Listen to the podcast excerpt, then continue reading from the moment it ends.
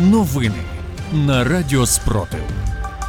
Вітаю в студії Радіо Спротив. Працює Єва Френделік. Сьогодні 17 липня 509-й день повномасштабної війни, коли Україна захищає себе та весь цивілізований світ від російської агресії. Далі про найголовніше. Бавовна на Кримському мосту у Брянську знову загорівся військовий госпіталь. З чотирьох звільнених сіл на Донеччині евакуювали всіх людей. Далі про ці та інші новини у випуску детальніше. Розмі опублікували перші відео з Кримського мосту та повідомили, що один прольот мосту знищено, ще один пошкоджений. Той час речник української розвідки Андрій Юсов заявив, що гурне коментує причини події на Кримському мосту і послався на цитату керівника ГУР Кирила Буданова про те, що Кримський міст конструкція там зайва.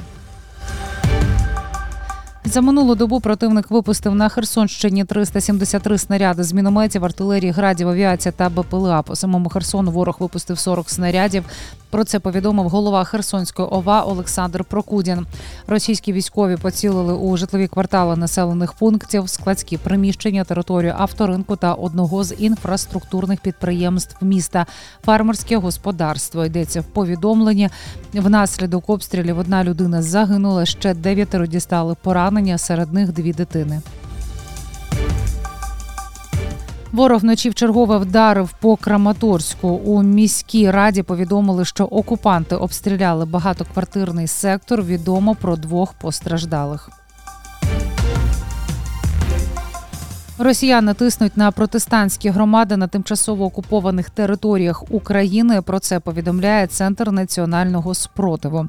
Окупанти конфіскують приміщення протестантських церков та проводять допити вірян, звинувачуючи їх у можливість співпраці із силами оборони України. Відомо про випадки зникнення людей після таких допитів.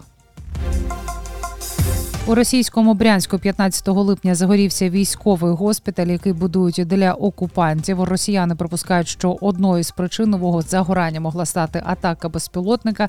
Про це пише російський пропагандистський ресурс. Маш кадри пожежі публікують місцеві телеграм-канали. Офіційно російська влада пожежу досі не коментувала. Після деокупації Криму Україна притягне до відповідальності близько 10 тисяч колаборантів. Про це заявила постійний представник президента України в Автономній Республіці Крим Таміла Ташева в інтерв'ю Newsweek.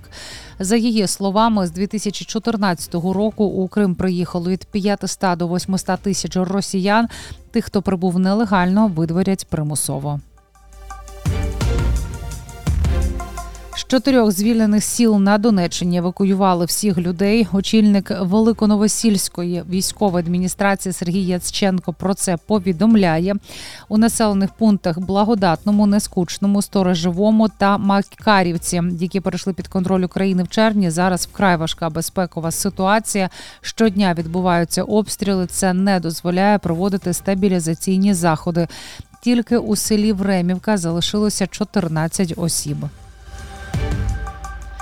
Байден дав зелене світло на навчання українських пілотів на F-16, сказав радник президента США з нацбезпеки Джейк Саліван. За його словами, тренування може розпочатися вже за два тижні. Цитую, ми дозволимо, підтримаємо, допоможемо та фактично надамо необхідні інструменти для того, щоб українці почали навчання на F-16. Щойно європейці будуть готові. За добу Сили оборони України знищили 620 російських окупантів. Більше за новинами слідкуйте в телеграм-каналі Радіо Спротив. З вами була Єва Френдріх. Зігріваємо один одного любов'ю. Віримо в сили оборони України, і все буде Україна.